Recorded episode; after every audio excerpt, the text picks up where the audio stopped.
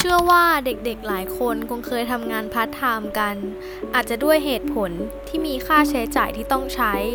ส่งตัวเองเรียน อยากหาประสบการณ์ หรืออะไรก็แล้วแต่ เราก็เป็นอีกคนที่อยากทำงานมีรายได้เป็นของตัวเองตั้งแต่เด็ก วันนี้ก็เลยอยากจะมาแชร์ประสบการณ์ของตัวเองให้ทุกคนได้ฟังค่ะ เริ่มจากตอนม .2 เราเพิ่งเล่นอินสตาแกรมเป็นครั้งแรก แล้วรู้สึกชอบ เพราะสามารถค้นหาของที่เราต้องการได้ตามแฮชแท็ก ตอนนั้นหาคำว่าของทำมือพวก DIY ไป เพราะชอบทำของขวัญ แบบที่มีชิ้นเดียวในโลก ชอบทำอะไรเองแบบนี้ ก็บังเอิญไปเจอร้านหนึ่งขายจี้ห้อยข้อมือ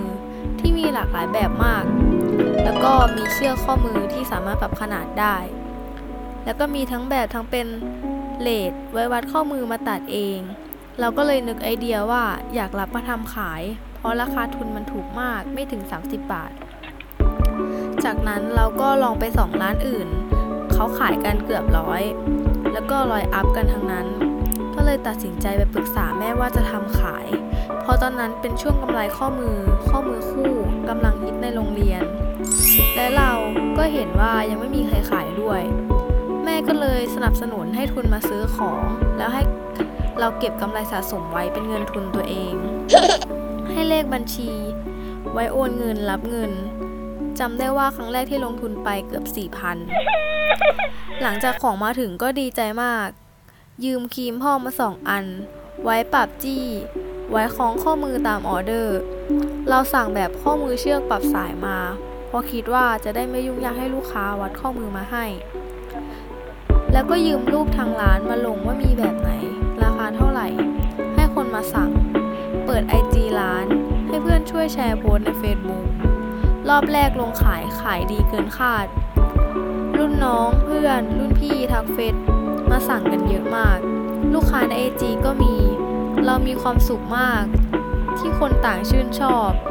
แล้วเราก็เป็นคนแรกที่ขายข้อมือในโรงเรียน ขายราคาถูกตัดหน้าราคาใน IG เลยด้วย เพราะเราแค่อยากขายเอามันเอาประสบการณ์กำไรไม่เกิน 50 เอง คิดราคานักเรียนเพื่อจะได้ขายออกง่ายๆ ตอนนั้นเรารู้สึกเป็นคนฮอตของโรงเรียนมาก ถือของมาส่งเต็มมือไปหมด เราจะนัดส่งของตอนพักเที่ยงที่โรงอาหาร เวลาใครเห็นเขาก็จะถามเพื่อนปากต่อปาก มีลูกค้ามาสั่งเพิ่มอีก เราประสบกับความสำเร็จสำหรับการขายกำไรข้อมือมาจนถึงม .2 ขายแค่ปีเดียว เพราะมันเลิกฮิตก็เลยเริ่มมีเงินคิดเก็บตังค์จะไปดัดฟันเองเพราะขอแม่ แม่ก็บอกรอถูกหวยอย่างเดียว หลังจากนั้นเราก็เอาไอจีร้านที่มีคนฟอลเยอะจากการขายกำไรข้อมือ ลบรูปแล้วเปิดร้านเสื้อผ้าต่อ โดยไปเป็นตัวแทนแบบไม่สต็อกของเอาราคาส่งร้านมาบวกกำไร แล้วลงขาย ได้ตัวละ 30-50 บาท แบบนี้ขายยากมาก เสื้อผ้าแฟชั่นมันราคา 100-200 นิดๆ มีแต่ลูกค้าไว้ทำงาน แล้วก็เลยคิดว่ามานั่งโพสแบบนี้ไม่สนุกเท่าทำเอง เลยไปปรึกษาแม่อีกรอบ ว่าอยากทำงานพาร์ทไทม์ในห้างนะ แต่แม่ก็ถามว่าเขารับแต่วุฒิม .3 ไม่ใช่หรอ ตอนนั้นเราอยู่ม .2 หลังจากนั้นก็เจอรุ่นน้องโพสต์หาคนไปทำพาร์ทไทม์4วันช่วงสงกรานต์ เป็นงานล้างจานในร้านอาหารในห้าง แล้วเงินช่วงวันหยุดมันดีมาก วันละ6-700ทำแค่ 4 วัน ก็เลยลองไป งานสบายมาก ยืนรอเขาส่ง จาน ล้างแล้วก็ไปอบ พักก็มีอาหารของพนักงานห้างราคาถูกมากอร่อยด้วย เราเริ่มชอบกับการทำงานในห้างมันทำให้รู้สึกว่าเราโตแล้วเพราะปกติเราจะแต่งตัวมาเดินเล่นกินข้าวในห้าง แต่นี่เรามาทำงาน อวันสุดท้ายของการทำงานเราเลยไปขอพี่ผู้จัดการว่าอยากทำต่อ ขอเป็นพนักงานเสิร์ฟได้ไหม พี่เขาก็ถามว่าไหวเหรอไม่เหมือนอยู่ในครัวล้างจานนะ เราก็บอกไหวอยากทำค่ะพี่ วันต่อมาก็มายื่นใบสมัคร ตอนนั้นได้ทำพาร์ทไทม์เป็นพนักงานเสิร์ฟตอนอยู่ม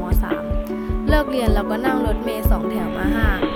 แรกๆกลับดึกรอรถเมล์นานพ่อเลยอาสาขับมอไซค์มารับ ตอนนั้นได้เงินเดือนเดือนแรก9,000นิดๆเราดีใจมาก มันเป็นเงิน ก้อนแรกโอนเข้ามาในบัญชีชื่อเรา ตอนนั้นเราให้เงินแม่หมดเลย เพราะแม่ก็ให้ค่าขนมเราทุกอาทิตย์อยู่แล้ว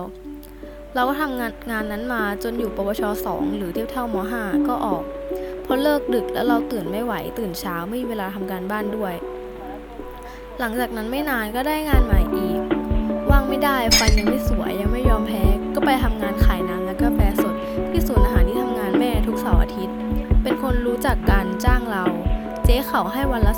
350 รับเงินทุกอาทิตย์ทำแบบนั้นมาจนหนึ่งปีเต็มก็รู้สึกไม่คุ้ม เพราะหลังๆคนเยอะทำอะไรหลายอย่างคนเดียว เลยขอออกเงินน้อยไม่คุ้ม ออกมาไม่นานก็ได้งานใหม่ เป็นเหมือนคนคุยโทรศัพท์นั่งในห้องแอร์แล้วก็อยู่ใกล้ที่ทำงานแม่ด้วย กินข้าวฟรีเงินดีอยู่ที่เก่าเยอะ แค่คุยโทรศัพท์ทำยอดตามที่เขากำหนดให้ และตอนนั้นก็มีรับเฉาก๊วย นมสดเต็งหนึ่งมาขายกับพี่ที่ทำงานด้วย ตอนนั้นอยู่ปวชสามมันต้องฝึกงาน แม่ก็ฝากไปฝึกงานที่คณะป้า เลยมีคนเอ็นดูมาช่วยซื้อเต็มไปหมด ใครสั่งก็วิ่งลงลิฟต์เอาขึ้นมาให้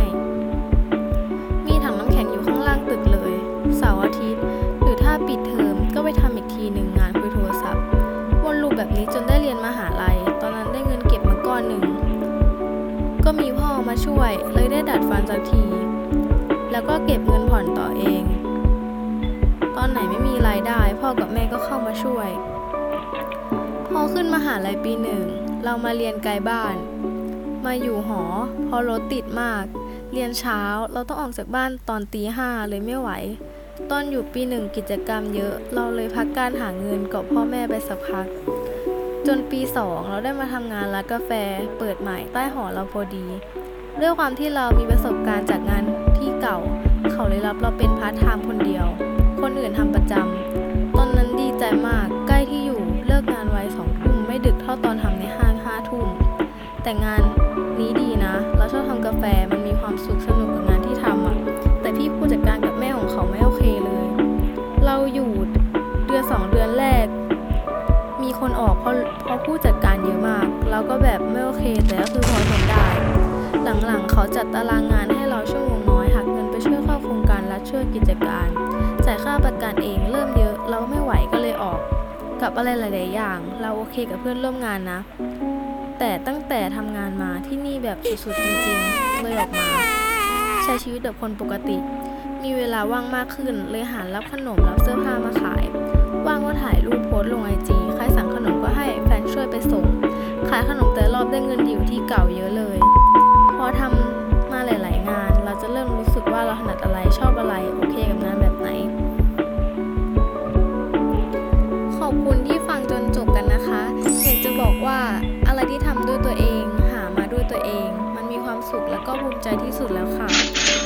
นะคะ แล้วก็อย่าไปฝืนกับงานที่ทำให้เราไม่มีความสุขเลย